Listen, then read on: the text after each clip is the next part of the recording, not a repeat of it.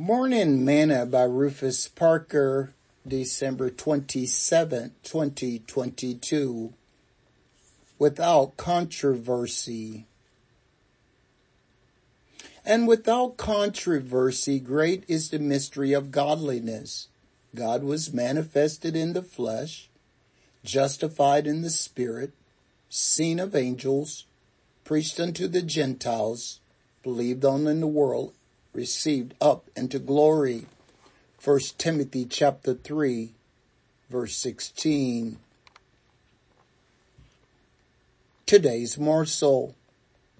There seem to have been some concerns as to who Jesus was. Paul wanted to ensure Timothy that he had a clear understanding of who Jesus was. And so he explained to him that Jesus was God manifested in the flesh and that the creator of heaven and earth came to earth and was received back up into glory. He told the church at Colossae, beware lest any man spoil you through philosophy and vain deceit, after the tradition of men, after the rudiments of the world, and not after Christ.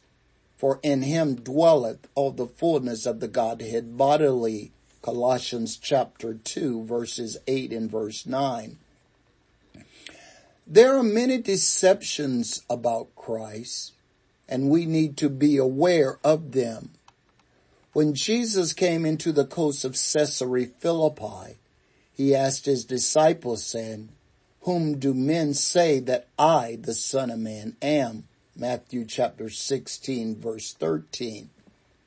This is not a time to sit in darkness when the great light has been revealed.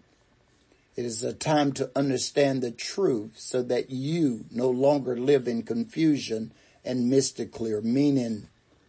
The mystery is clearly revealed. Just read our scripture text again, 1 Timothy 3, chapter 16. Sing this song with me today. Who is this who loves a sinner as a father loves his own? grieving over those who spun his gentle plea, always ready to forgive them and to make forgiveness known. Who is this forever calling you and me? It is Jesus, Jesus. Sad ones weep no more. He will heal the broken hearted, open wide the prison door. He is able to deliver evermore. Thought for today, the truth shall make you free.